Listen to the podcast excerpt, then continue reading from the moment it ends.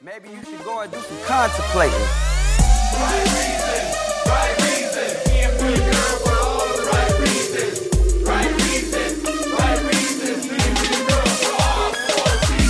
I'm the Bachelorette, and I'm rapping to you poolside. Here to find true love, one man from my Hi, this is Rachel McElroy. Hi, this is Griffin McElroy. And this is Rose Buddies. Welcome to Hometowns. We'd like you to meet our dad, Spencer.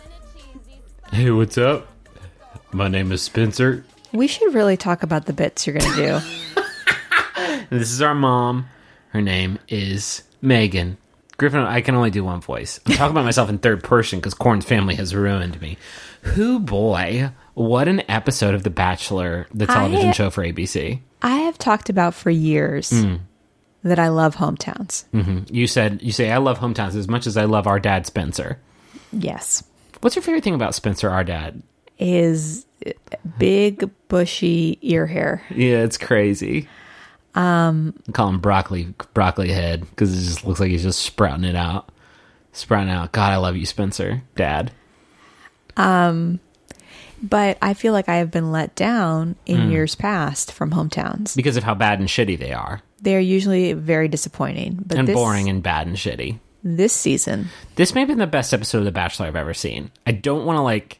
I don't want to. well, I don't want to tell tales out of school. And um, part of it was I have drank a, a bottle of Le Fin du Monde again, and just getting that good Belgian kindness flowing through my veins.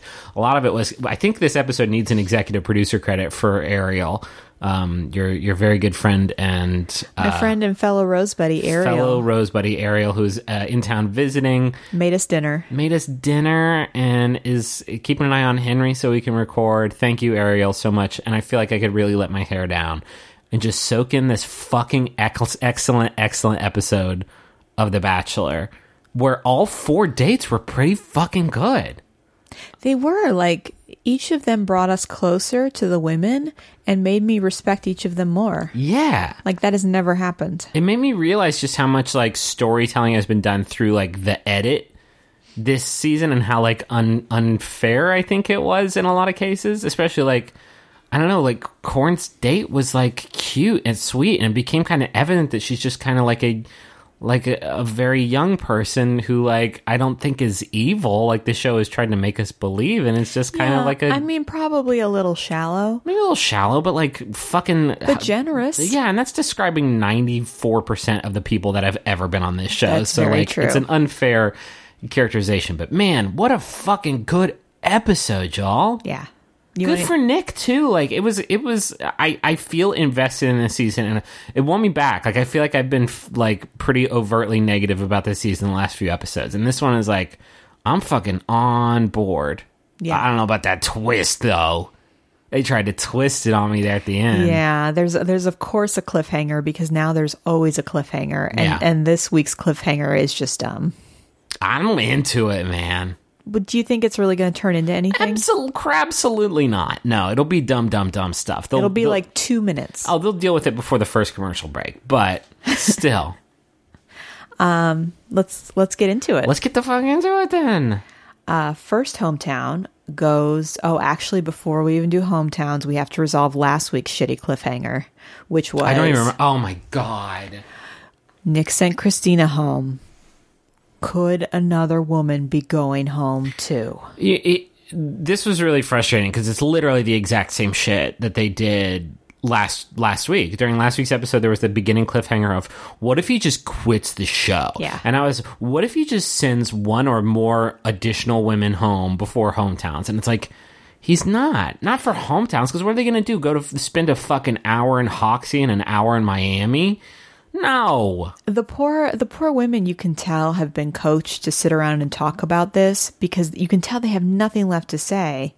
Because Corinne's like, yeah, I mean, he's just unpredictable. We don't know for sure. And Rachel's He's not unpredictable. He's hyper predictable. and Rachel's like, well, but usually there's four women, but I guess maybe there would potentially be less women that could do hometowns. And Corinne's like, I'm just so nervous.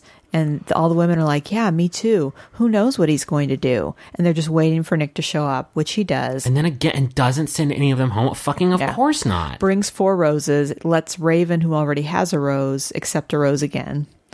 And it does make the point because some of you in the Facebook group, and it's true, said if he skips the rose ceremony, then these women don't get a chance to accept Yeah, the opportunity to be there there. was an emphasis on like consent in a really interesting way that was like it's hometowns like if I didn't give you roses, I would be inviting myself to your fucking Yeah. like family barbecue. Yeah. Um, and so he really stressed like it is important for so much so that he gave one to Raven. He offered one to Raven. Raven already had a rose. You know what I just thought about? What if he showed up at their house with three roses?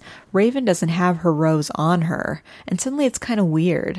Yeah, for him to stress like it's important for me to like be given consent to come to your hometown. Well, I mean, but she already did accept one for the group date, and so no, she I'm knew what saying the stakes visually it's weird. Visually guess it's so. weird if he shows he says, up He says, three. Raven, I've already given you a rose, but like it's been a couple of days, and I know things can change really quickly, so I still wanted to offer you one. I thought it was a nice moment. Like it was a nice, like sort of. I think it was more about optics of like I'm physically going to come here. It's not a rose ceremony, so you won't be holding a rose, and I don't want you to feel left out. Maybe, yeah.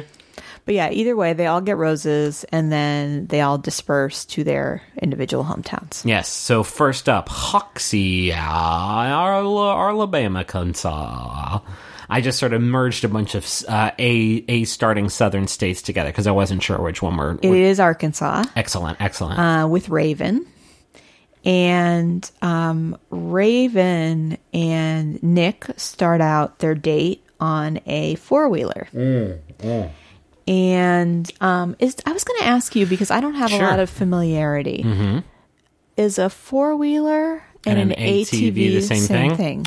Um, I think it's if you were to draw a Venn diagram, I think AT- Is like a square is a rectangle, rectangle? right. I think ATVs are four wheelers, but not not not all four four wheelers are ATVs. Okay. because I think like um, ATVs are somewhat lighter of a of a four wheeler in the four wheeler family, but there can be like big ass heavy four wheelers that have like um, cargo space and shit like that. Um, that can be used more as like tr- tr- cargo cargo based vehicles um, that you would use on a farm. These were heavy boys because the light ones are dangerous as fuck. You'll flip an ATV over on you, and that's it. That's the ball game.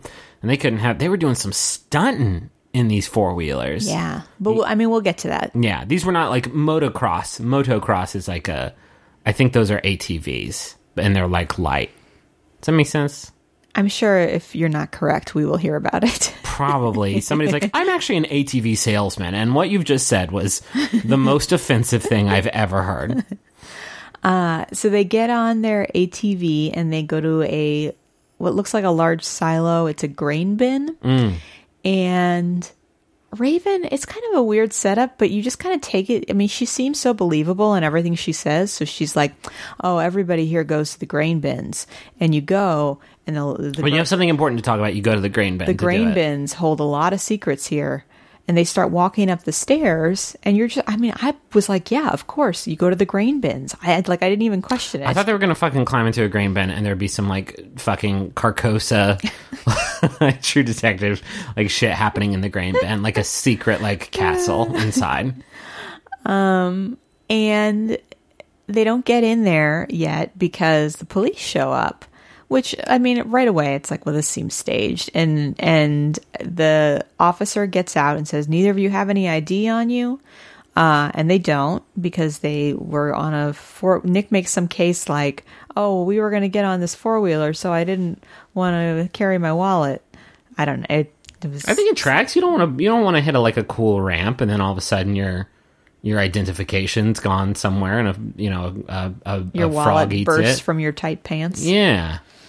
And and then the officer is like well this this one here has been giving me trouble for years and nick looks at raven and is like do you know her and turns out the officer is her brother prank Prank got him. I called this by the way. Like Yeah. as soon as the cop showed up, I was like, "Oh, it's her brother."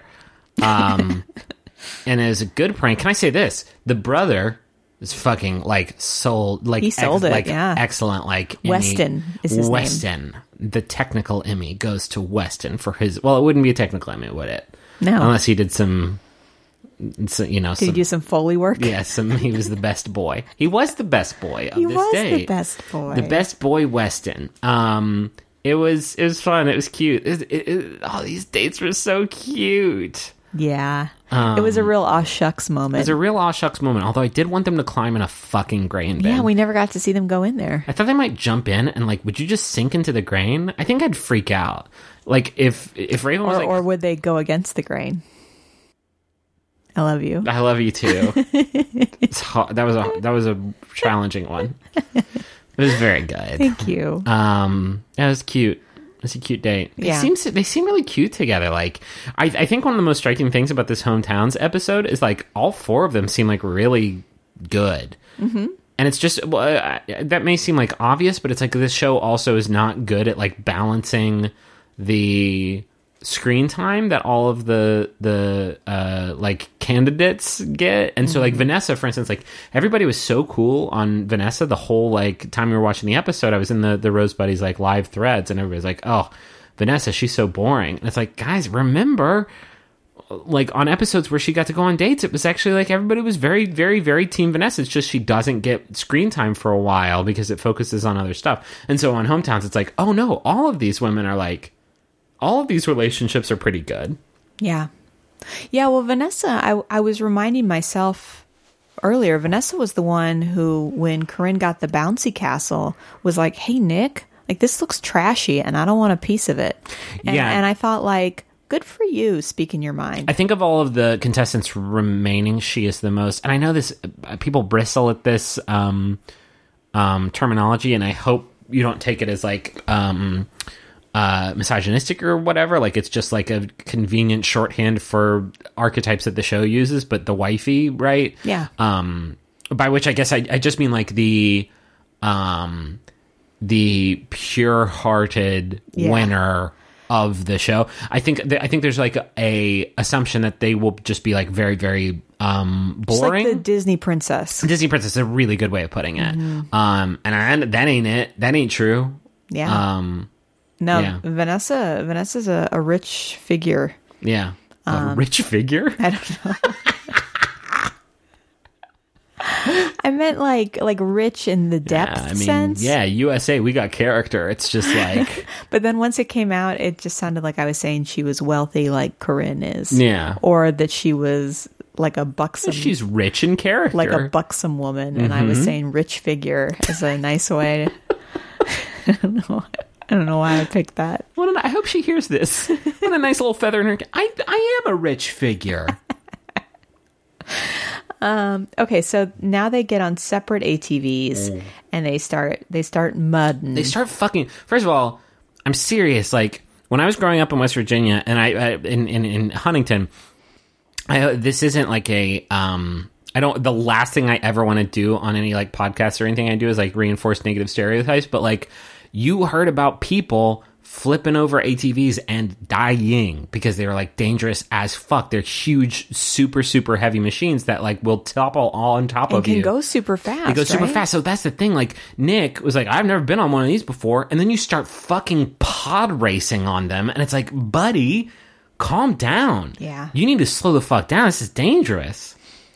Yeah. Um. So they're they're kind of racing each other, and then they both get on the same one, and they just get wet and wild. They get wet and wild, and the the whole time, Ra- Rachel and Ariel are just like the faces, y'all. Is so there's so much concern. I, there's there's a lot of things to be concerned about while watching this show, but you all were like concerned about hookworm in like a very real, very severe way. Yeah. Um, I, I, w- I had I enjoyed watching the comments in the Facebook group because everybody I mean it's swampy standing water. Yes. And they are just they are lathering up in it. At a certain point they get off their ATVs and they literally roll around in standing water. Mm. They literally roll around. They like get on top of each other and start just fucking making out, just full blown. and they're just- like splashing each other and rubbing each other's hair and just it. grinding and just full blown shrekking it right there in my swamp.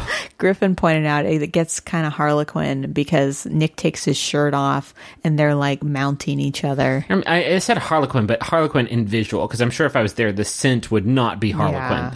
The scent would be just full blown standing dookie water. And all of this to say, like, I, I'm a city mouse, you know. So for me, I see this this. didn't bother me so much. Yeah, Griffin's a country mouse. There's a difference between mud. Okay, okay. I've, I've been mudding.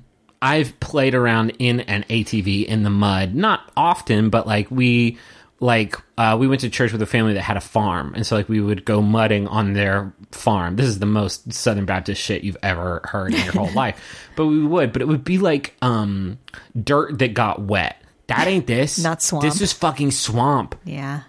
This is swamp. There's mosquitoes everywhere in this place, and you're macking in there. It ain't good. Yeah, that that like wasn't the end of their date either. They had like an evening ahead of them. So I don't know how they got cleaned up enough to go on with the day, but I think Raven knew. I think Raven knew that he was going to go on three other dates, and so she wanted this permanent on him. Shrek stank just all over him. Um, So Raven's date, and we know is is going to be pretty emotional, but it is even extra emotional. So as we remember from last episode, I think it was, um, her dad is a lung cancer survivor, and she's really excited to bring Nick home because one, this is only the second guy she's ever brought home, and two, like she wasn't sure her dad was going to be around for her to ever do this again with a guy. Uh, so they show up, and her mom and dad and brother are there, and um, it it just like oh he had just gotten some results back. yeah, and the family like pitches it to her, and like kind of a- like we got some big news while you were gone, and it's like you need to just say it because this is like a lot. And they announced that he had had a scan and he was cancer free, and it got y'all. It was I was like tearing up. Like it Raven was is so, crying, Nick is crying, like Nick wasn't crying so much. I saw a lot of people in the. I saw a lot of people in the comments like saying like, "Wow, Nick's being really awkward right now," and like, y'all, you need to. I'm serious. Like, be critical of him. Like when he fucks up for real. Take a fucking second and put yourself in his fucking shoes for Yeah. a second. No, Hi, true. what's up, family? I've never met before. Oh, you just found out that you're not going to die from cancer. Um, cool. Well, I don't know how to react to that. I'm very happy for you, but I don't know how to react to that news. No, like, that's true. I did think it was weird when he clapped, but that's just because I'm well, not. no, I would. I'm would not be a me. clapper. Like I'm a clapper. I'm absolutely a clapper, true. and so like I would be so overjoyed for that person that, that that might be how it manifests. But like, really think about in your mind how it would manifest for you, and then maybe take a fucking second and think about how to like judge No, Nick's. that's true. Nick's Nick has done some gooberish shit, and I'm, I will be the first one to like jump on him for that. But I feel like a few times now, like he has been thrown into like a like a, a situation that is sort of beyond your average comprehension and i think Yeah. we need to be just a little bit more patient with the boy for for when he gets in, in those in those entanglements That's fair. but then like oh man and then raven just has like a private like conversation with her dad and i'm just losing it man Yeah. Yeah, they talk a lot about how they were worried that she wouldn't have somebody to walk her down the aisle when she got married. Should, that her brother or uncle would have to walk her down the aisle and then she said nobody's gonna walk me down the aisle if it's not you i'm walking down alone and it's like just like it's, It's a so lot. it's a lot it's, It's so lot. fucking sweet and it is like heartbreaking and real and it, miraculously not in a way that felt like um No, like it's- yeah. exploitative of this family's like No, we're turmoil just like that they've yeah. gone through I feel like all the families we like saw them as they were. Yeah, there was no so, too. weird like JoJo's brothers like posturing. Like That's I'm a good gonna, point. They're I'm almost, to be a famous person. Almost always is. If- Yeah. If not posturing, like some level of like, well, they're just like stepping up to be a fucking dick. Like, yeah, like um, I'm going to be the overprotective brother. like Jade's brother, uh, who like lost this the season for her. yeah, Um, yeah, or Dez's brother, or Des. No, uh, oh, who was it? it was Dez's brother. Dez's brother Dez wasn't had an awful brother. wasn't very cool, but there was Oh, are you thinking of um who was the girl? the sister, Who was the girl? that- Claire's sister? Claire's sister was also not super super into it. Yeah. Like people that are just like almost like Jerry Springer, like Casey B's brother. That's who I was thinking of. was, like, I'm going to throw a yes. huge over the top fit that's going to make good television. Yeah, there wasn't any of that. It No. was. It all felt like super super legit this week. Um, and and Raven has a nice conversation with her mom where she kind of admits like I thought Nick would be really arrogant, but I got to see him with his little sister and things feel really different with him than they did with my ex and I've been really guarded um, but I feel like this has been different And the mom says a really kind of a nice thing to the camera. Says, you know, of course I'm worried about her, um, but you you have to put your heart out there. And Raven really hasn't been doing that, so I'm kind of encouraged, you know, that she's doing that with Nick. Um, and her dad has a conversation with Nick and basically says like uh, Nick does ask for permission. As Nick asks um, everybody for for uh, permission To propose. To propose. Um, and her father says like if Raven is like into you, then I have to trust her judgment. And so like if Raven says yes, then I say yes. Um, yeah, I just thought it was I don't know. I thought it was nice. I thought it was a nice interaction. Well, and yeah, and I noticed the one thing Nick Nick is using language like if we decide to get engaged and and she is, you know, excited to do that, is that something you could support? yeah, You know, so like using language that suggests like this isn't just my call, yeah. which is good. Um, I thought it was a really good date. But then Raven, who's been talking this whole time about how she wants to tell Nick, this is my chance to tell him I'm in love with him. When it comes down to it, she does not close the deal. Yeah, I know. It's one of those things that happens a lot on hometowns where it's like, now's the last chance. I need to tell him because what if the other women are saying it and she she just can't do it. She said that she has a hard time showing weakness and this is like a way that she couldn't bring herself to do it. Yeah. Uh, so now it's on to Dallas for Rachel's hometown. So this is the week we think Rachel probably goes home Right. So, um, because she's been announced as the Bachelorette. yeah, sorry that we're gonna stop with the spoiler warnings because it's like is in the fucking national news now. Rachel is going to be the next Bachelorette. If you skipped our our spoiler warning last episode, uh, we're fucking overjoyed about it. And they were kind of setting us up like something crazy is going to happen this yeah, week. Yeah, so on the Jimmy Kimmel After Show, he specifically says, "So I guess hometowns don't go so great," and I think she like confirms that yes, the hometowns do not go so great. well, and it's kind of anticlimactic, and I'm guessing something came up last minute because for weeks now they've been setting up this like her dad's a federal judge. Yeah. What does he want to be called? How intense is it going to be when Nick meets him?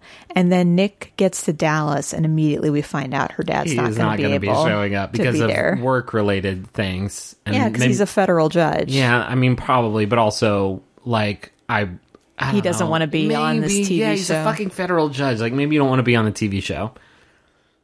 Uh, so here's so they meet in like a park, as a lot of people do, and Rachel doesn't tell him where he's going, but says you're dressed appropriately, and then tells us the viewer, I hope he's got his rhythm together and he's ready to snap, clap, and stomp. Y'all, we're gonna go to church. Yes, and not just any church. We're going to go to Rachel's church. It is a predominantly black church. Yes. Um, which uh, the show, Nick and Rachel are all very quick to sort of um, point out. Um, And it's a Texas-sized church. it is a super church. It is a very, very big church. Yes. Um, Nick, I would, I think it is, hmm, I think it is fair to say that Nick looks a bit uncomfortable, um, beginning, beginning his experience. Um, Nick, in a very understated way, says, This is a little bit different than my church. Yes.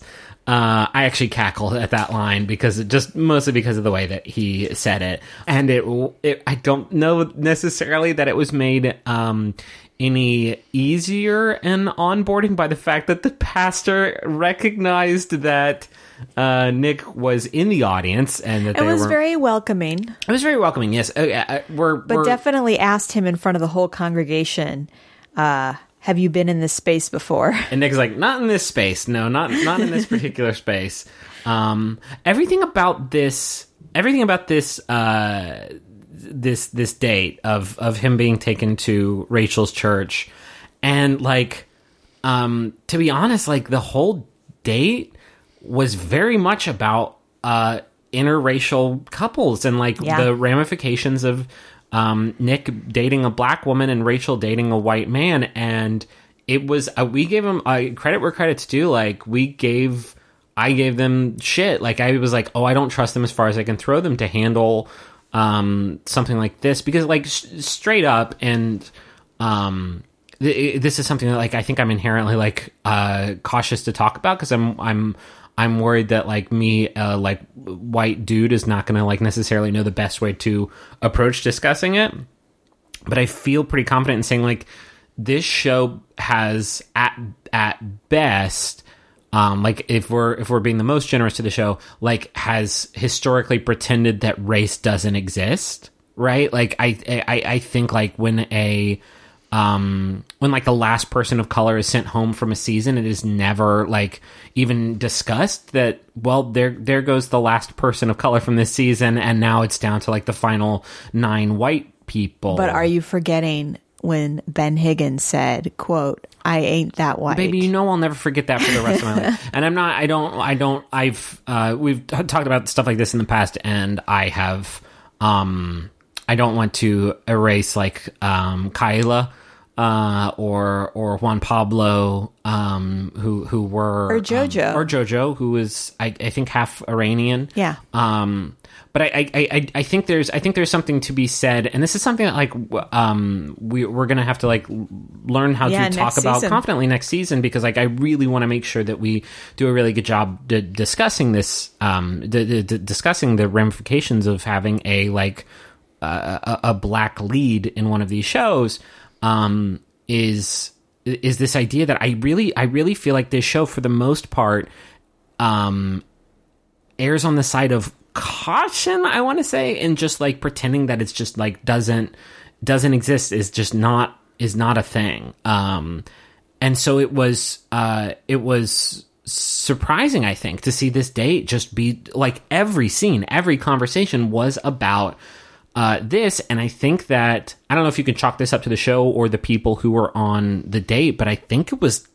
frankly, I think it was handled pretty well. Nick, especially, I think was. Uh, I, I, I was worried that he was going to sort of approach it from the angle of, oh, I don't see color. So it's like, uh, is this a predominantly black congregation? I didn't even realize. Uh, he he straight up said, like, obviously, I am not colorblind, and um later Rachel is talking to her family about Nick and sort of his his approach to to dating a black woman. Uh, and she says that he basically said that um as long as there are people out there who have a problem with like interracial couples like then it is a thing that they should also sort of recognize and discuss. Yeah, well, both of them are very honest in saying like like neither of us has had a serious relationship with a person of a different race before. right But we feel very comfortable talking to each other about it and acknowledging what we like about each other and, and how race does or doesn't play a role in our relationship. Uh, and they were both very just candid with each other and with the family, and it went really well. it went really well like i i i think i think that particular conversation is hard for um a show like this and people who participate in a show like this to like nail this idea of walking the line between um oh i don't see color and like either like fetishizing or exploiting it and i i i honestly think, and I, I'm sure that my, uh, I'm, I'm sure everybody's like metric is going to be different for stuff like this, but like I think this episode did a pretty fucking good job. yeah. Um. So anyway, yes, they go on this date, and afterwards they're they're talking about it. And Rachel's like, "Were you uncomfortable in there?" Um. And Nick says something like kind of amazing, and I saw some people making fun of him in the Facebook group. But he said like, you know, I grew up going to church my whole life, and you know, amen is amen. I was like, that's very that's very eloquent of you, Nick. Yeah. Um, I think it'll. Be, I don't know if they will. Uh, Ra- Rachel talks about how church is like really important to her. She grew up in the church and she is a religious person, and I, I don't know if that's going to be uh like a a focus in in. I think it's too soon to tell like what the focus is going to be for. Can I can I give you a few cynical interpretations? I Yes, absolutely. and and this is just this is how Griffin and I differ a little bit. Um, I have a few I have a few thoughts. First of all, I have a feeling that the producers may have pushed her Yes. to put Nick in an environment like that. Yeah. And so she, I mean, obviously, I don't, I'm not doubting her faith in any way, but I am thinking that she may have been pushed to bring him somewhere that would be predominantly African American. I don't know that like I don't I I I think about like putting myself in the shoes of the the main bachelor or bachelorette having to go and meet all these families and like um I'm pretty good with a family. I'm pretty I'm pretty good with a family. That is true. um, being called out in front of an entire church congregation of of any of any uh, predominant race is so terrible. Being fuck that. Being called out in like any large group setting of strangers that is like Yeah. large enough like fucking makes my makes my bones dissolve Yeah.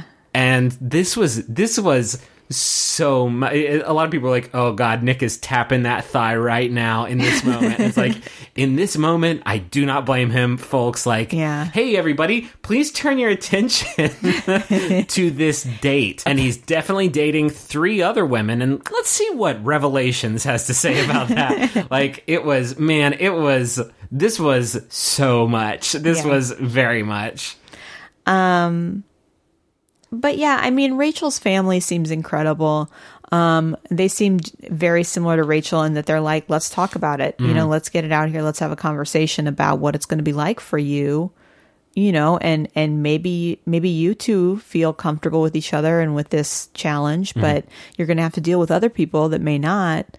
Um, and and it, I think I mean I think it goes well. You know, I mean, there's this is going to be a challenge for us this upcoming season of of having a conversation about race in the guise of a show like The Bachelor Bachelorette that is so produced, that is so carefully edited Yes. to tell a specific kind of story. So we're going to have our interpretation. I think the date went well. i think the date went well i think I, It I- obviously was edited in a way to make it go well because she is the Bachelorette. Bachelorette. Yeah. So it, it went really well, which is weird because we were told during the Kimmel bit that he asked, like he specifically said. So I guess the hometowns didn't go very well, and she said, I think she confirmed it, and it's like it actually went really fucking well. Yeah. well, she didn't confirm it. She was just like kind of. Um, I guess she was kind of like, shrugged it off. Yeah. Um, I. She may not. I mean, we don't know who gets eliminated. She may not get eliminated. She may make it another week. That would be weird since we know she's not going to win. I know. Um. Anyway, so uh, specifics about the date. She. Um. Oh They god, the funniest, the funniest, the funniest sentence that was said out loud was her uh, older sister Yeah. is married to a white man, and he said, uh, "So let's just uh, you know be frank and talk about it. You are a white." the phrasing there was so like uh, un, un, unbelievable, and everybody like laughed it off. Like it was like a, I think kind of like a No, he said, "I can't help but notice." I can't help but notice you are a white. Um, Yeah, the the other thing that happens is um, Nick talks to his mom for a while, and his mom or Nick talks to Rachel's mom, and her mom's asks if there are any red flags, and he says he does the job interview thing. Of Yeah. Like, is it a red flag that I'm so into her and she's too perfect? Yeah, he's like, I know that that she's not, you know, flawless, um, but you know, we communicate so well. And Rachel's mom's like, well, she has kind of a big personality, and he's like, well, I like her big personality. Uh, so he, he never actually says any concerns he has about their relationship. Um, and then the date is over. Yeah. And Rachel doesn't say that she's in love with him. Has she said it? We at the end of the episode, we are No. trying to take an inventory of like who said it or not. I think Vanessa did last week, and and his Corinne response was not great. Corinne does this week. Right. And Raven accidentally said it a while ago. yeah, but it, it was just like, I love this about you, or one of the things I love about you. um, and yeah, so- Rachel doesn't say it. no. Um, and then, so we've just had two, um, two very emotional, like well put together dates of people of great maturity. And now we're going to Miami with Corinne. Before we do that, um, can I steal you away? Yeah. I, I feel like when I am the one that leads us into the, the jumbotron breaks, like you're the one that has to give me that home improvement Oh, stinger. shoot. Um, okay. You want to do it again? Yeah, sure. Can I steal you away? Bow bow bow bow bow bow bow bow bow bow now now. That was really good, babe. Thank you. We had some friends over yesterday who, when we were talking about the podcast, and they're like, "So when are you going to get music for that part?" they're like, "What do you? I don't understand. I guess I don't understand like the question." we had some people in the comments of the last episode. They're like, "I'm tired of the Tim Allen ugh." And then they they were met with the response. They were of met with so hundred many great, people who are like, "What the fuck are you talking?" so many about? great Tim Allen YouTubes. Yeah, Uh, what was the? Was it the Ginuwine? Oh my god, Pony Ginuwine's Pony video? with Tim Allen's. Um, that was I had never seen that before. That's inspired. Um, I hadn't seen the music video before. Very suggestive, Ginuwine. You know, like very like erotically charged. Uh, got a jumbotron spot. If you want to get a message on the show, you can go to maximumfun.org slash jumbotron and find out all the info on, on how to get a show on. It's really a, a, a message on. It's really easy. Whoops, mixed up some words, didn't I? This one is for Lauren, and it's from Robert, who says, Hi, Bunny. You are the best wife anyone could ask for. Not a minute goes by where I don't think of you. Thank you for being so sweet, kind, loving, and always being there to goof around with. Here's to many, many more years of being Rose Buddies. Love you always, Robert. How sweet. That's it's very, really very, very sweet. straightforward. I feel like each show um, that I participate in has a sort of a um, like a formula for these jumbotron messages. Like for Adventure Zone, it's a lot of like D and D groups like thanking their dungeon masters for like leading them through a story. And in this one, it's just like, hey, straight up, I love real you. talk. I love you very much. Mm-hmm. Can I read the next one? As soon as I find it, here's one. Soup. Got six percent on that phone, so you better hurry. Okay, this message is for Charlie. This is from Ryan. Dear Charlie, I am taking a break from feeding our cool baby just to let you know that I love you. You are a great mom and wife, and I am lucky to have you in my life. See, that's what I'm talking about. That's nice. Um, what I also like about this is I have to take a break from. Fe- hey, baby, you stay there for one second, and you we're going to take a break from eating while I send a very important email. While I make a very important advertising purchase. Baby, this is also very exciting. In addition to the jumbotron spots, we have a sponsor this week. we have an actual sponsor. We have our first sponsor, and it is Blue Apron. Uh, and Blue Apron, they've sent some copy here. Look what I'm telling. Tell the audience what I'm doing. He's throwing it away. don't need the phone. Don't need to read c- copy points off of a. Well, there might be a link. Hold on, I need the link. Yeah, there's definitely a code. There's probably a code. Um, we we've used Blue Apron for like a year now, and it's like fucking awesome. And I cannot imagine our lives without it. Um, basically, for ten bucks per person per meal, um, they send you all the ingredients that you need to make uh, uh, some really really tasty stuff. You should let me talk about it because you talk about it all the time. Yeah, you should talk about it. Go ahead. Uh, so things I love about Blue Apron. Um, you get produce you wouldn't normally get. Like I had never bought a tomatillo before. Uh, I had never bought uh, the kind of fish that is called barramundi. Didn't even know that fish existed. There's, Did not know. There are grains so ancient they are forbidden. you will not Um, find them at Whole Foods because they are too ancient for Whole Foods. I'm talking about farro. The other thing, oh, go ahead, I'm still going. please. The other things that I like about it, uh, when we had the baby, we knew for that month we were not going to be able to cook meals, so we just put it on hold. You said don't send us any, please. didn't have to like cancel any kind of membership just said hey let's take this month off uh, also i will say um, our baby has a variety of allergies that mean that i have to eat differently and so griffin can get in there week to week and pick out meals that are more likely to work with my dietary needs Yeah, they have a few meals that you can choose from uh, to get sent, and you can sort of also base it around your own dietary needs, or whether you're vegetarian or vegan or whatever. You can um, you can pick and choose around it, and the food is so good. Here are some of the upcoming meals. They have things like uh, cashew chicken stir fry with tango mandarins and jasmine rice, roasted pork with apple, walnut, and farro salad, crispy barramundi with quinoa and roasted carrot salad, udon noodle soup with miso and soft boiled eggs. A lot of really, really good stuff. Now, good news. You can check out this, this week's menu and you can get your first three meals for free with free shipping by going to blueapron.com slash rose. That is the hyperlink, and we've secured Rose. Thank you, Blue Apron, for this gift.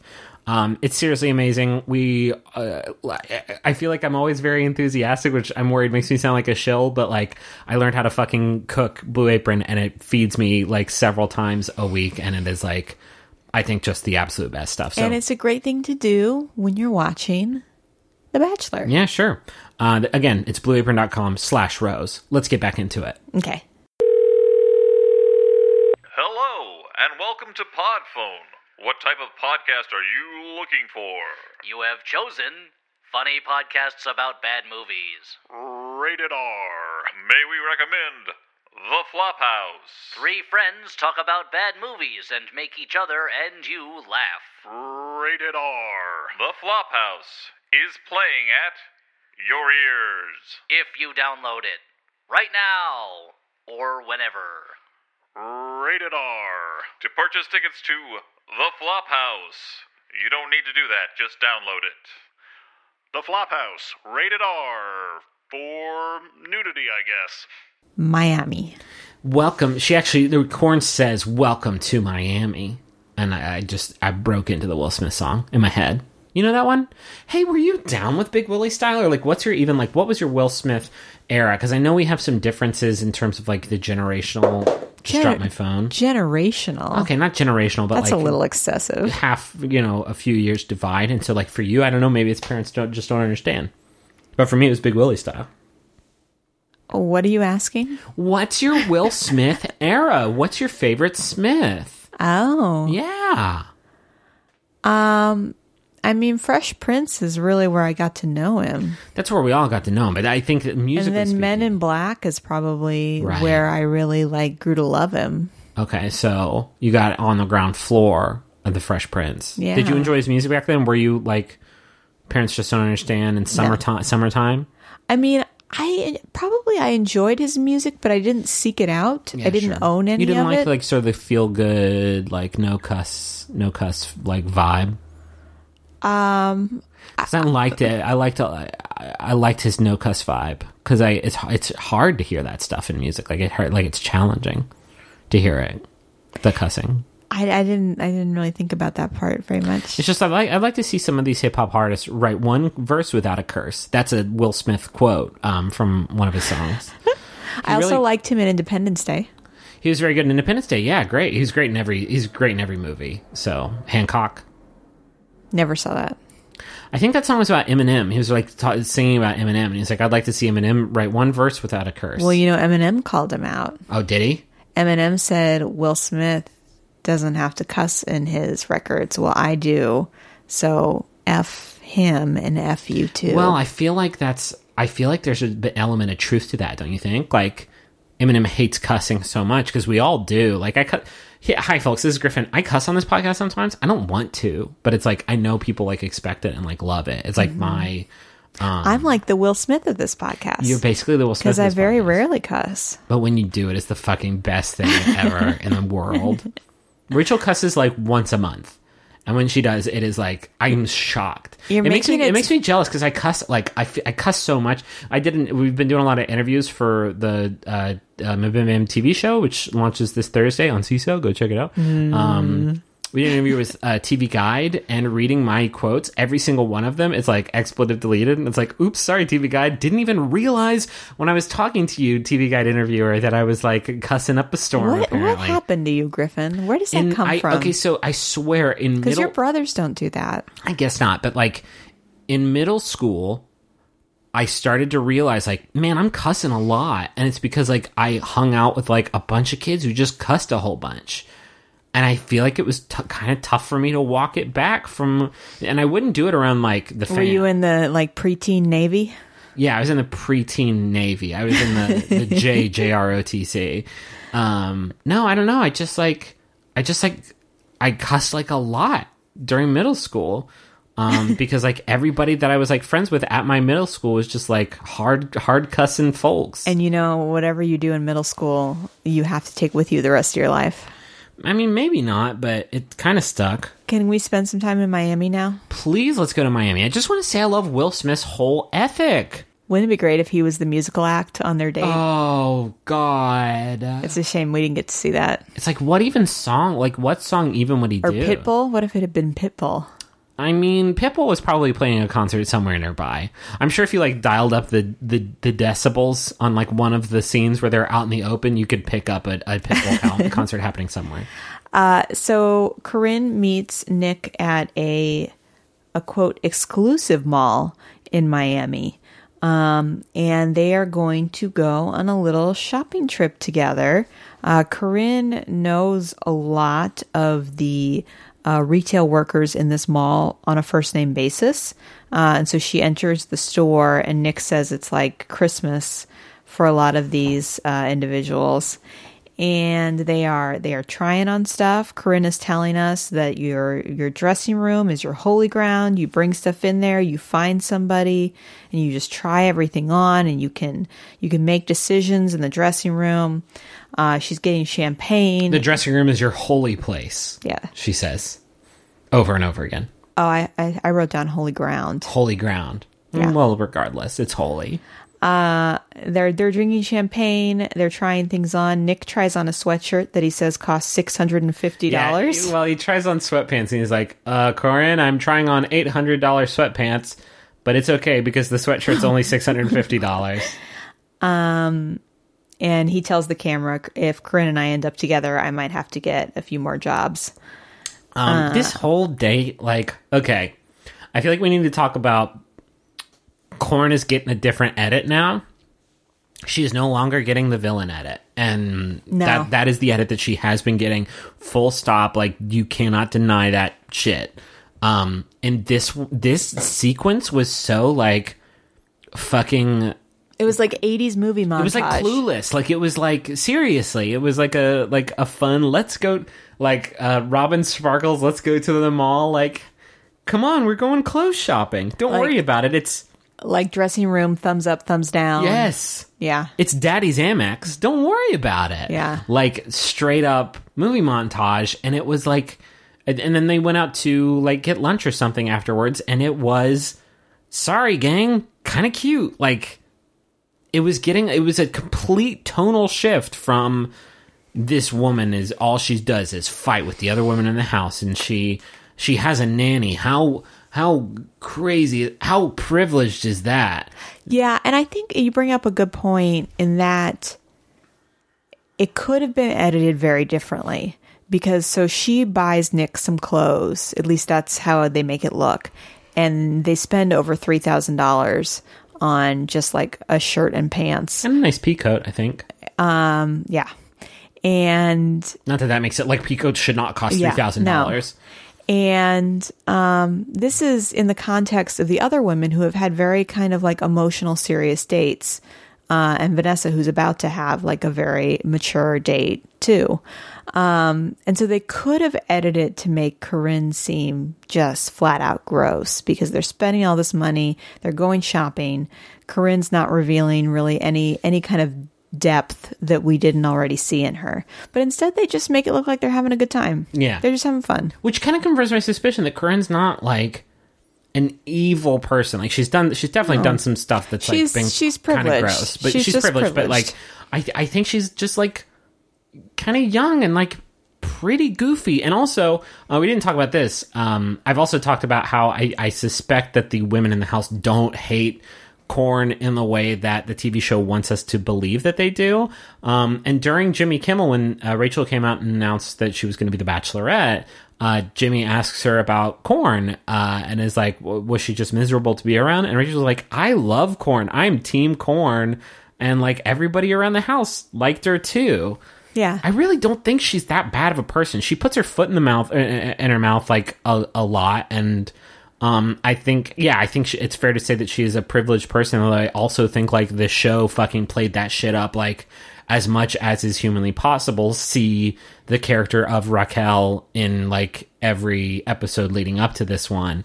Um, which is I, I don't want to excuse like the the genuinely like yucky stuff that she said and did throughout this the season but like this kind of made it like evident that she's not like an awful like evil person it's just like that is who the show needed her to be and now just like that it's fun like let's go shopping like Yeah. and then the show because we are in like the venerable final four she is like a good just a good fun person Yeah. um She uh so she tells Nick on their date that she loves him. Uh they're out at the restaurant and not she- that she does love him she loves him yeah, she does this like really weird pause where she's like um they're sitting at the at the restaurant table and she's like, "You know, I just I really really fell for you and I dot dot dot dot dot love you." I think I, i'm fine with that. I'm fine with that. I like that. weird. I like that better than I do love you. I do love you. I do love you. So after they have their meal, it is time to go meet Daddy. Uh, Nick asks, "Do you call him dad or daddy?" And she's like, "Daddy, of course." And I'm like, "Oh, that's weird." Literally, the next shot is her dad talking to her mom, and it's just like, "Oh, let's see what Daddy has to think of Nick." And it's like, you can't call yourself that. Yeah, you figure out quickly why Corinne refers to This- herself in the third person all the time. There's a lot of referring. You learn a lot about why Corinne is the way that she is during this day. There's a lot of referring to yourself in the third person. Um, there's a lot of just eating the biggest, just like wettest olives I've ever seen in my whole life. Uh, yeah, so it's Corinne's dad, her mom, her sister, and you guessed it, Raquel, her adult nanny. Uh, and this is very clearly just like a chance for Corinne to be like, this is totally normal. This is this is totally normal that this woman is my nanny. And so the family addresses it very quickly at the top because Corinne says the women think it's weird that I have an adult nanny. I, I I'm so torn because like I don't know I don't know how I I don't know how I feel. There's a lot of unknowns, right? Well, so here's here's what the mom says. So the mom says, "Well, Raquel's part of our family. She's been with us for 17 years. She's like a second mom to you guys." Which is what I thought. Okay, well maybe this is a woman that has actually helped raise them. Yes. Yeah, yeah. I mean, she's a nanny. That's what nannies do. That's why you The hire a weird thing is that is she is still doing things for Corinne that Corinne clearly does not need help doing. Well, I mean, at this point, I think they still use the short hand. this woman is terminology this woman no, this woman is still making her bed. That is that is the issue. I mean, that's what like um. That's I think that's what a live-in. I don't know what the right terminology is. It is a very intimate, very sweet relationship that Raquel has Yeah. with this with this family. Yes. Nick, uh, Corinne goes off to have a conversation with her dad, which we'll talk about. Nick, the first person he has a conversation with that we see is Raquel, and Raquel talks about how she loves Corinne and she grew up raising Corinne, and she's very very protective of Corinne, and I, it was really sweet. Like it was it was. It didn't feel inauthentic in any I way. She says, "I treat Corinne like I treat one of my own children." I guess the issue more is not that Corinne has somebody that is providing her with this help, but that everything about Corinne suggests that she uh, she is immature. And that this is just another example of her not doing things that most adults do. Right. So it's less about Raquel and the fact that she has an adult nanny and more like this is symptomatic of her making choices that reflect that she is behaving a little bit younger than than you would hope for. I, I just feel like I, I feel like this show has been like gross about Raquel, not in this show has been gross about Raquel because it treated Raquel as a character trait of Corinne's, which is she has an adult nanny. There's that whole fucking thing about how she has a new nanny now at wherever they were at Saint Saint Thomas's place, Saint Elmo's Fire. Um, she's got a new nanny now, and oh, my old nanny's gonna be jealous. It's like, oh, that's not how any of that works. But like the whole time, Raquel was treated as this like character deficiency of Corinne's. Like Raquel was this like living embodiment of Yeah, Corinne's entitlement. That's fair. Yeah. Um, and I feel like a lot of people kind of ran with that, like in the viewership of the show, and she kind of became a running joke. And like we've said this in past episodes, it's not like this is a real person. This is a real person who like um has got has has been sort of uh treated as a prop by this show, which sucks. Um, and it's it's kind of hard to divorce divorce like how this show has treated her with the fact that like she's a real person and she's like she seems so fucking yeah, sweet and they, and they all love each other. and they all seem to really love yeah. each other like a lot. I don't I don't I don't know. I We do get a scene though. I mean, there's something to be said for saying that someone you've hired to take care of you is like family and then still letting them clean up after you Yeah. when you all eat dinner together, which is what we see on the show, which is a little uncomfortable to yeah, watch. sure. But okay, anyway, let's talk about Corinne and her dad. Yeah, there's a lot there. I, her dad does make everybody eat olives because they're they are a, a I, I don't I don't know why I didn't piece this together. Olympios, I think is their last name. Yeah, Like, they- Greek. a fiercely Greek family, uh, as evidenced by the fact that her dad was like, "Eat these fucking olives." He like marinates his own olives. marinates his own olives, and you will eat them, and you will love them. Yeah. They do this thing. I would have left. I would have been like, I know "Sorry." Griffin and I do not like olives. It would have been awful. Especially not these big fucking plump ass eyeball ass olives that they had them snacking on. These fucking little honeydew melon sized olives. No, thank you. They do this thing in hometowns where everybody has to go off into separate rooms and talk to their family members. And it's supposed to give us a chance, I guess, to see how they're all really taking in what is happening. And they do this thing where people always have to go into bedrooms and sit on beds to talk. And it always feels weird to me, but it felt especially weird when Corinne and her dad both get in bed together to talk about I mean, not under the covers. Yes, I agree with you, but yeah, but was it's weird. It's weird. They're like laying in bed talking about Nick. And her dad is so concerned about is Nick going to be able to provide for you? Are you comfortable with being the breadwinner for this family when Nick is the quote stay at home mom in a relationship? Yuck, yuck, yuck, yuck, yuck. Um, and Corinne basically says like, yeah, I'm fine with that. I'm I'm fine with being the the sole provider for this for this unit. I would enjoy that. Um, there's a there's a lot th- in this date and in the date with Vanessa's family. There's a lot of talk about like Nick's future, and it's like yeah, the dad's kind of dad out a little bit. the dad's dad out, but there's also like as me Griffin, the the like longtime fan of this franchise, I can say like we have like 25 pretty solid um empirical evidential examples of what his future is going to be and it's it's going to be like he bases a career off being on this television show which is like I'm I'm not saying that to be crass. It's like you were on a gigantic monolithic Disney owned television show for a while. Like it's a pretty good setup.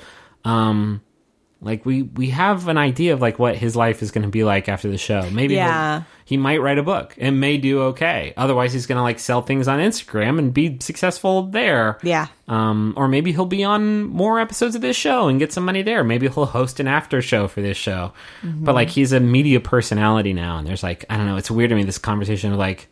Well, Nick's not going to do anything after this. Like he'll do something. He was on a You know I major television show. interesting is that so Corinne is a business owner, a business It's not clear. I don't know. But anyway, that's what's weird to me is that she could be promoting the hell out of her business and, you know, quote, be on it for the wrong reasons, but it could be good for her her brand or whatever. Let's figure this out right now. and We've she been- hasn't ever talked about what she does. We've been going so long this episode, and that's a shame because I'm so tired. What do you think Corinne does? Let's lock this shit down right now. I mean, I think we could find out if we Googled. I'm pretty sure no the fun. information's no out there. Um, Oh, Olive, do you think it's olives? Do you think it's an olive based sort of? no. And what if it's all of you and it's? S- come on. What if it's uh, uh uh there's okay so it's two things. Olive there's olive branch and that is that they sell the olives right? But then they take the leftover brine and then they turn it into cosmetics and lotions and fancy oils for the skin. And that's all of you. And then that's how you get that fucking under the Tuscan sun just like Greek that fucking Gatsopolis skin. You know what I mean? I mean, I like that. I love think that. that's sexy. I love that and it lends itself to Instagram. sexy uh, but I will. I think it's more like I don't know, more focused on like machinery parts for wholesale farm equipment. like nothing particularly like yeah exotic. Have you seen the machine they use to harvest olives off an olive tree? No, tell- Google that shit tell me about it. It's like a fucking um it like rolls up to the olive tree and these two arms come out like grab the olive tree and then it basically an upside down like an inverted umbrella like unwraps and then these two arms just shake the shit out of the olive tree and all the olives fall out into the umbrella How which do like you know harvests about it. this? I've seen pictures. It's like fucking really cool. Huh. It's really cool. Maybe they do that. Maybe maybe maybe that's their. We're being a little racist, I guess, assuming that this Greek family's company does is sold- present olives He's very he olive made. obsessed. I don't know what to say. It's not like we just said, "Oh, they're Greek; they must like olives." They No, literally he eat it olives with the with that the, he made with on the, the, show. pride of a person who harvested, who grew and nurtured and loved these olives. He also presents um, 15 year single malt scotch. with big ice cubes in it. Yeah, that's kind of weird. I'm not like a scotch. I'm not even like a heavy liquor dude, but I know like that's not right. uh, and so Corinne's dad asked Nick the same thing he asked Corinne, which is basically like, Are you going to be able to provide for my daughter? But before Nick really answers, he says, Because Corinne believes that you can. And Nick's like, Well, I'm glad to hear her say that. and that's kind of how it ends. He doesn't really ever confirm Yeah. or deny. Um, and so then he asks the question that he asks all the dads, which is if Corinne's into this and we want to get engaged, could you support it? Um, and the dad says, you know, if, um, if I know Corinne is happy, that's good enough for me.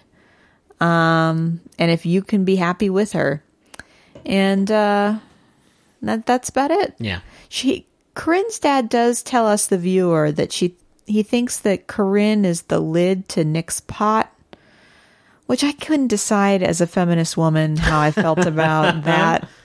But I mean, it seemed like a sweet, a sweet thought. I don't know. I've seen so many fucking commercials for Beauty and the Beast watching this show that I thought of it like I'm Mr. Lidsworth.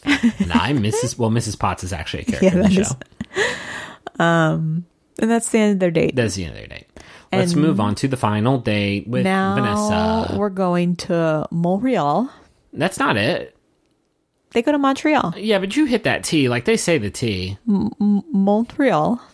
You barely hit that T. You tickled that T. I think I think my pronunciation is We need our Bachelor Canada friends. Trabian. here. By the way, speaking of Bachelor Canada friends, Jasmine posted the most wonderful video, most Of wonderful Instagram of her and uh, Kev, Her- Kevin, Kyle. Kyle, no, Kevin? Kevin. No, Kevin.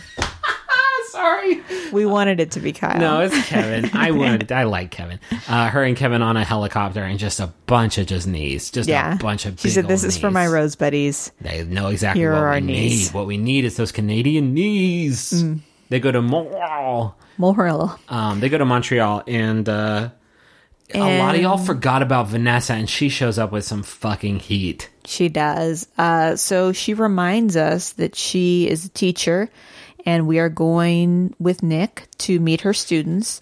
We Uh, knew she was a special needs teacher. She talks about how she is a teacher of adult special needs students who are all uh, over 21. Yeah. Um, and they surprise her with like a big, um, a, a big greeting. Um, in yeah, the they're all standing out in the hallway, and they're all holding roses. and every immediately everybody's crying. Like Yeah. everybody and everybody's They- crying. yeah, she she has a lot of big fans at that school. And she flipped. They go to a classroom, and uh, she takes all of her students, and she flips into the most hardcore teacher mode. Like it is literally like she was bitten by a teacher, and then a full moon came about, and she was just like, "Okay, so we are going to talk about like." Yeah, they, they're going to make. Um, so, if you remember in the first episode, her students made a scrapbook for her to give Nick. Now uh, they're going to make a scrapbook of her and Nick's adventures together. Uh, and she uses it as an opportunity, like a teaching moment for them. Um, and it's just, it's really nice. She seems It's like really a really good teacher. It seems like she's got a really good rapport with her students. do want to point out that they make a little um, tableau of their zero G flight date, and Nick leads off with saying like, so basically they um, fly us right up next to outer space. And that's what makes the zero gravity. And I wanted to be like, but you know, that's not how the, they like fly in like a specific like parabolic arc that makes you like free fall and it's not you're in outer i mean uh, fly this plane to outer space like if they could do that nasa would just do that you get that right nicholas um Nick hits it off particularly with Kevin, which is one of Vanessa's students. Uh, Kevin does tell Nick that he is lucky to be with Vanessa. Yeah. Uh, which we all kind of feel. yeah, we all. I don't think there's a person alive that doesn't agree with uh, Kevin's analysis. I, I I feel like this. It, it was all very like it was really sweet, and it was really. I think it um, would have been easy to come off like really exploitative, and I really don't. I, I, I really feel like it was. Um, I feel like it was super sweet, and it was like uh, just like Vanessa saying like this is what. This is what my day to day is like. These are the people who are really important to me, and these are the like people who I see every single day. And like, um, yeah, no, it's not like there's like a lot of high fives and a lot of like, aren't you just the best? Like it's it's just But people. I, I, I, I wouldn't trust this show if you had told me that like they were going to go on a date and we were going to meet her the, Yeah. the students in her her uh, special needs like class. I wouldn't have trusted this show with that like experience, right? And but like it not only was it um really sweet, it also like I feel like I learned a lot more about Vanessa and we don't get that from like hometowns where it's like I want to show you my football field, high school football field where I threw all my Yeah, no touchdowns. Um, well, it says something to the quality of the women. the women are just so fucking good, guys. Yeah. Uh, so after they go to the classroom, Vanessa says, We're to first go to my mom um, and her side of the family, and then to my dad's side uh, because her parents are divorced. And so they go to her mom's first, and there are, quote, and this is Vanessa saying this 15 loud Italians, which include uh, some of her friends, her grandparents, uh, some of the kids of her siblings, her aunts there, her mom's there. It is a big old group. The choice of music that The Bachelor makes, by the way, for this scene, Oh, I didn't even notice. Oh my god! Is it like- if, if there had been like a fucking scene in like the Rescue Rangers cartoon where they break into like a a a pizzeria, like that straight up, like really hitting that that hitting that concertina, like full full bore. Like that is that is basically. I didn't even notice. I was looking more at the food on the table, which was all very like pasta really, oriented. Really yeah. Uh, and some of Vanessa's family members actually, like her grandparents, actually speak Italian. Like this is this is no joke. Italian family. Um, and uh, they have a lot of conversations in, on a mint green couch uh, with uh, the I would have said pistachio. Mm, pistachio. That's good. I think more of a mint. I would say mint. Well, agree to disagree. We don't have to have a fight about everything. Ah. So Nick has a conversation with Vanessa's mom, and I really love this because this happens a lot with The Bachelor. Uh, Vanessa's mom's like, "What did you like about Vanessa?" And Nick, just thinking he's the cutest thing ever, says, "When she got out of the limo, I liked her right away." And her mom is like, "No, no, Vanessa has a lot Ins- to offer." Insufficient. The the t- the tenor of the conversation basically for this entire date was, "You do not deserve our angel yeah, like, daughter." I know she's attractive. Everybody's gonna say she's attractive. Nick, I don't need to hear that. I need to hear why you appreciate the fact that she is an exceptional woman.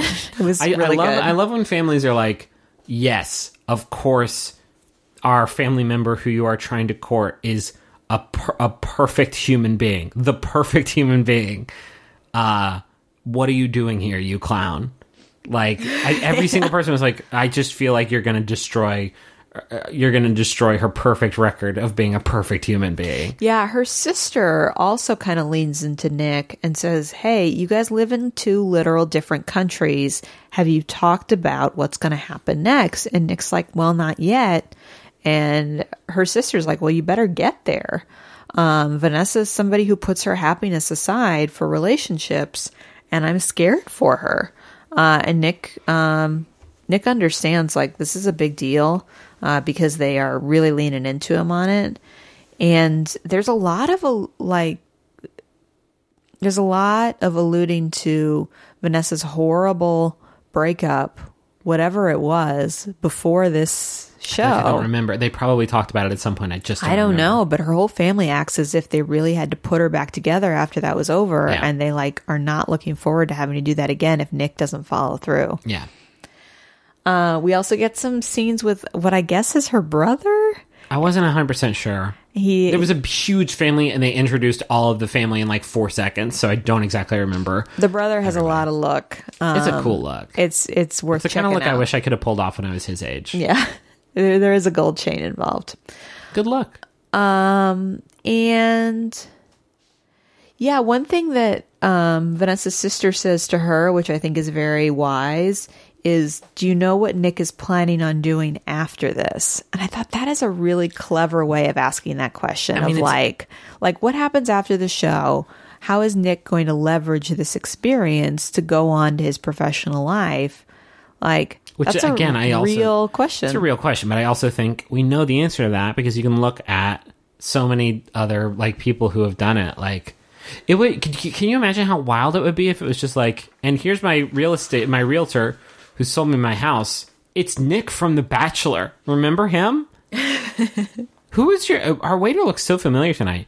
It's Nick from The Bachelor. Like he's gonna keep doing Bachelor. Yeah, stuff. but there's something about hearing him say it, like really copping to it, of like, uh, oh, I'm just going to leverage this to sell energy drinks.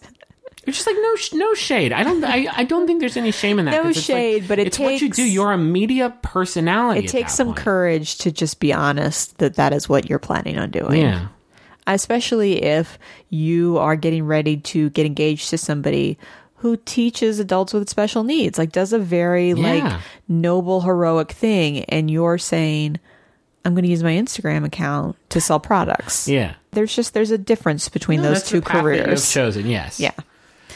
Uh, so those are the dates. Oh, and then we also go talk to her dad. Oh yeah, the dad. Okay, I forgot about the dad. So we go to talk to uh, Vanessa's dad, and um, Vanessa is a little apprehensive about this. Yeah. So this this was the opposite of uh, her mom's side of the family, who is like this huge Italian family. This was just her dad and I guess stepmom, um, and uh, really all we we most most of the time we have here is spent with Nick asking for her father's permission, uh, and holy shit, does it not go great? Yeah, he. So Nick asks, and the dad is hesitant, and then also makes Nick relive the multiple times that he has already done this with other people's fathers. Yeah, like he is the the several times, like whenever they're talking about like their relationship, uh, Vanessa's dad is just like, "But you said this to everybody else, right? Like you said you've said this to three other dads in the last like couple Oh, weeks." and Nick tries to hedge. She's like, "Yeah, in, in a way. I mean, I ran it by them." And he's like, "It's a yes or no question. did you, you what do did you you didn't." ran it by them? Oh, you know, I we we brought it up. We put it. up. We decided to table the conversation ultimately, but uh, And so the dad asks what his blessing would mean and and like if Nick were to have kids, like what, what he would want from like somebody who was asking for his Heavy hand. stuff. Yeah, heavy stuff and and it seems like the dad is not going to give his blessing, which is like, okay, I get it. And Nick seemed to get it. And then all of a sudden he's the dad out of nowhere is like, so Well, I, I, I do give my blessing. I give you my blessing.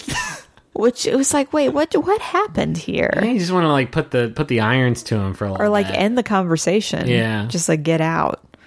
Uh, yeah. So it goes okay with Vanessa's family. I would say like it is definitely the coolest reception that he receives from from all of the the the hometown families. Um, and then we get a cut of him back in New York. Uh, and all of the women sort of returning and sort of giving their spiels. Raven saying she's Oh wait, before oh boy, before we get there though, oops. Vanessa gets upset because Vanessa realizes that Nick has asked Yes. all the dads for blessings. Which like this is another thing that I'm like Vanessa. Yeah, we were like, haven't you seen the show before? seen any season of this show before? Of course he does. Yeah. Um, yeah. So they go back to New York, and the women all show up, and everybody's having their own, like, recapping their own sort of experience. Raven's nervous because she didn't say "I love you." So is Rachel. Uh, so is Vanessa Rachel. is is starting to get upset because she has put all her feelings out there and has gotten nothing back yet from Nick. So Yeah. there's a lot of angst. Uh, and then so we see Vanessa like walking into the hotel, and we think like she's about to go have a confrontation with Nick.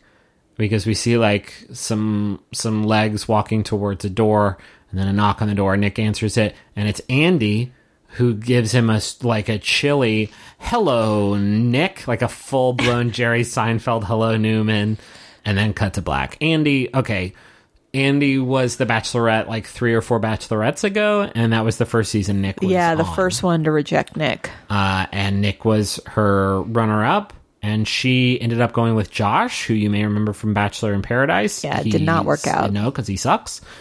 Um, and So I don't and know. then during the after the final rose for Andi's season, that is when Nick uh, outed that they had had sex, and she didn't pick him. And how how dare she make love to him and not end up marrying him? And it was really gross and shitty. Uh, and now so, here she is. Yeah, so I don't know if we're supposed. I mean, maybe we're supposed to think that she like wants to re- reconcile or resolve some kind of feelings, but I'm really thinking it's another one of the old bachelor like, "Hey, good luck out there. Here's some advice from my experience that I want to impart to you." That's what I'm expecting. Yeah, no, it's like a it's like a twist that plays well on paper. It is like a we need something for the end of the hometowns episode. What if we got Andi to show up? Hey Andi, will you be in our show? She's ah yeah, I guess so. I don't really know what I'm gonna say.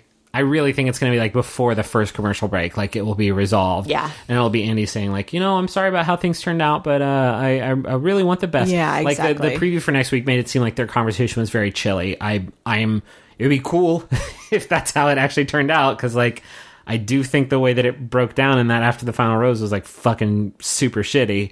Um, but I'm pretty certain it will be like, you know, I just want. I think it's time for you to find love. Yeah, and then we get a lot of um a lot of previews of him out in the snow in a suit. Kneeling with his in a And prayer his, a prayer pose. and his face is very wet. Yeah. My prediction, I think, I gotta believe Rachel goes home this. Like, I can't imagine them taking Rachel to like final three, and we know that she's not gonna win it. Like, that's wild. Yeah, I mean, or it could be Corinne and uh, Rachel gets one more week. I Two more know. weeks, maybe, because we don't know how like the rose ceremonies are gonna Yeah. break down. I don't know. I don't know. Um, but I'm pretty sure final two. I don't know. It, I, I don't know if Corinne's gonna make it. It would be pretty, um, pretty, pretty unexpected if she makes it to the final. No, two, it but- seems like it has to be Vanessa and Raven. They're both just doing so good. Um, so yeah, that was hometowns. Just a really good episode, uh, as evidenced by the fact that we've gone so long. Yeah, there's a lot. There's just a lot about. to talk about, and like all of the dates were like. Um, there was a lot of like there were a lot of really genuine moments. There was like a lot of development for all of like the contestants still left on the show. I feel like it was a pretty good episode for Nick. Um, uh, there was a lot of you know the the tried and true sort of like um gotta get gotta get daddy's permission Yeah. Um but uh like I, I really feel like it was a really good episode. Like i don't know if if if this whole season had been as like genuine as this i don't think i would have had as big a problem as i did with sort of the the mid section of it. Yeah. um but yeah it was really good and now i'm really interested to see where it goes. Like i'm interested in how it's gonna wrap up now. Um that's it right? Yeah. Thank you to everybody who um, is on the Facebook group and go and join the Rose Buddies Facebook group. It's a real fun place to be. I'm like so tired that I'm actually having trouble forming words. Thank you to Ariel who actually is um, watching Henry right now because he woke up. Thank you, uh, executive producer Ariel. We will make sure you get your IMDb credit for this one. Uh, we haven't been to the PO box in a little while, so if you send us something, don't don't fret. Please don't be upset at us. Probably It's- still sitting there. Oh, It's a lot. It's just, I uh, I am going back to work this week. You're just going back to work this week. It's going to be weird that like we're not going to be in the same house that we've been in for three months together. yeah. Um. So yes, that is the episode. Thank you all very much for listening. Thank you to Maximum Fun for having us. Go to maximumfun.org. Check out all the shows there. They're really great. Um. Uh. MBMBaM, the podcast I do, we have a TV show that comes out on Thursday uh, on Seeso. You go to Seeso.com um, or go to Seeso's YouTube page. You can watch one of the episodes for free. I'm really happy with it. And I may or may not be in a very Rachel is in a- in very an short moment as a pregnant woman. it's a bummer. You had so many. You had you had some good stuff in that. Griffin was a big fan of my You acting were really ability. good. I did not make very much time on the show. Hey, that wasn't my fault. Don't blame me. You know, Who should I blame? I don't know, Hollywood. Hollywood. Holly weird, right? Like, what do they even do out there? I hear a lot of people talking about Chipotle, and it's like, Hollywood, what do you even do out there? You know? Uh huh. A lot of people talking about Jamba Juice, and it's like the left coast. You know what I mean? Yeah. Yeah. It's like, what even is a Jamba Juice? So, The those those celebutants. celebutants, like who? Paris Hilton? Paris, Paris Hilton. huh? It's like 1999. Yeah. It's like, I hear a lot of people talking about Nicole Richie these days, and I'm like, Lionel's kid?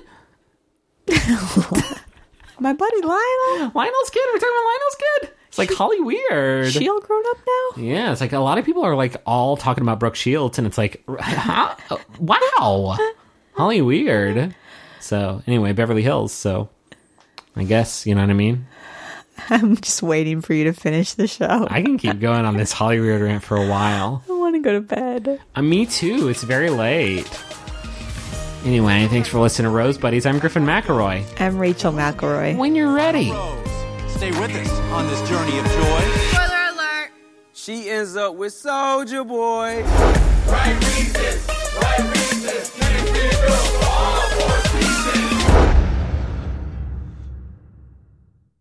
I'm Biz. And I'm Teresa, and we host the weekly comedy podcast One Bad Mother, We celebrate our moments of parenting genius. as well as our failures.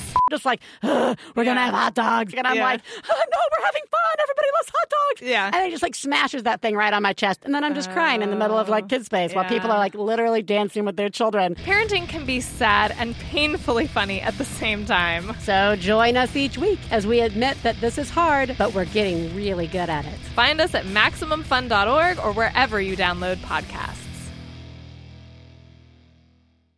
MaximumFun.org. Comedy and culture. Artist owned. Listener supported.